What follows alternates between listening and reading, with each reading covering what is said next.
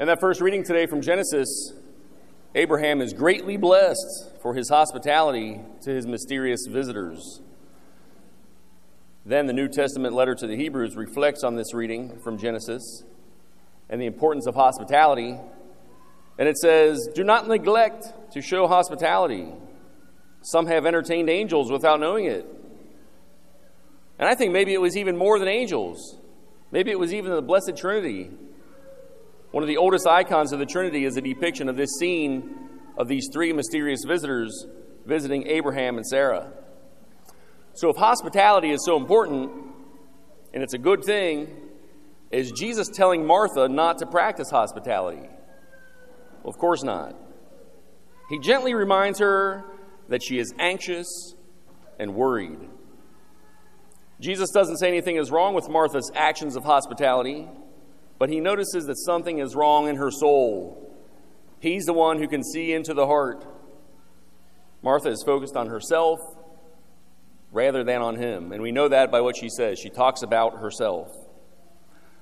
Anxiety and worry are the tools that the evil one uses to get us to focus on ourselves and to focus less on him.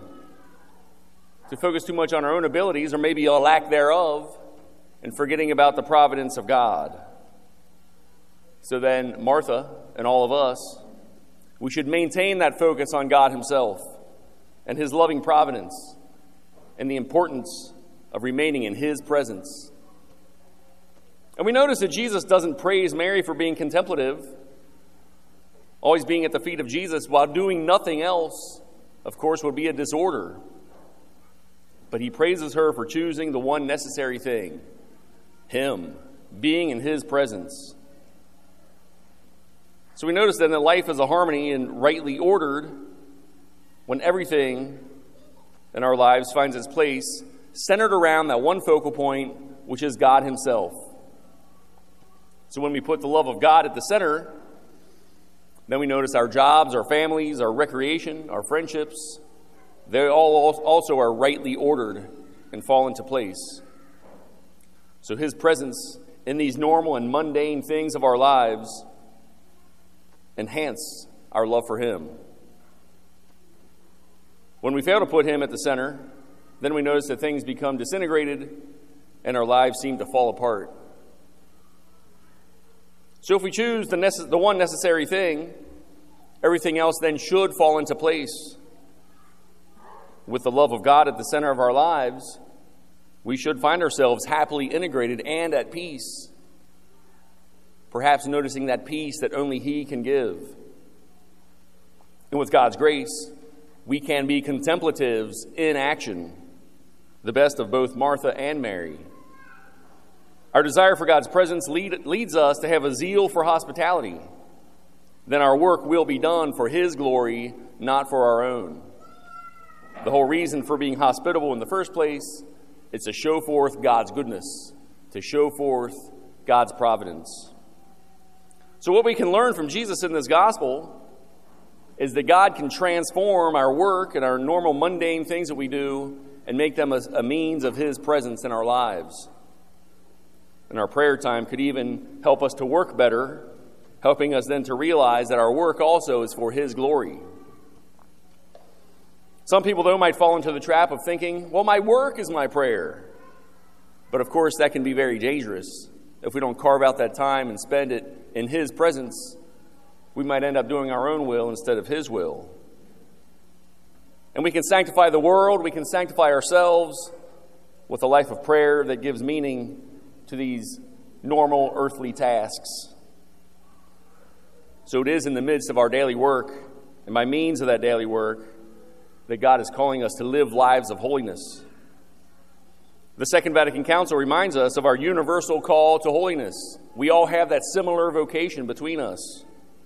We are called to be saints, and we do it by loving God completely in the middle of our normal lives, in the middle of these mundane tasks that we find ourselves doing every day.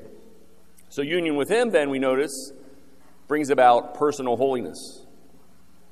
Our ability to work then becomes God's gift. So good Christian stewardship of his gifts requires us then to be attentive to His presence in everything that we do. And of course, that is a challenge for us. We get distracted. He invites us to experience the stillness and the silence of being in His presence. Mary sat beside the Lord at His feet, listening to Him speak. We are invited to do the same. That same Jesus who visited the house of Martha and Mary is present in our tabernacles all around the world. Will you sit beside the Lord at His feet and listen to Him speak? Besides eating His body and drinking His blood at this holy sacrifice of the Mass, I find my time in quiet adoration in front of the tabernacle the best time that I spend each day. And I think ahead to the end of life, and I don't think that when I meet the Lord face to face, I will regret any of the time that I spent at His feet, next to the tabernacle, in His presence.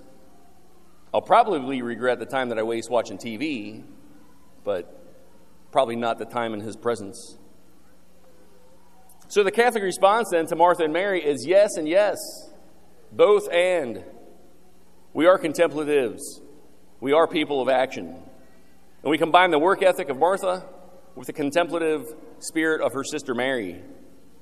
But the key, of course, is to keep our focus on Him. The task of the Christian is to find God in our daily lives. And with God's grace, we can transform our work into the hinge on which our calling of holiness rests and turns. So this Eucharist is our starting place, the source of our strength, our spiritual nourishment. And we are literally sitting at the feet of Jesus, listening to Him speak to us. But then from here, we make a plan to be in union with Christ in prayer. So we can ask ourselves a very important question. What is my plan? And how will I put it into action today?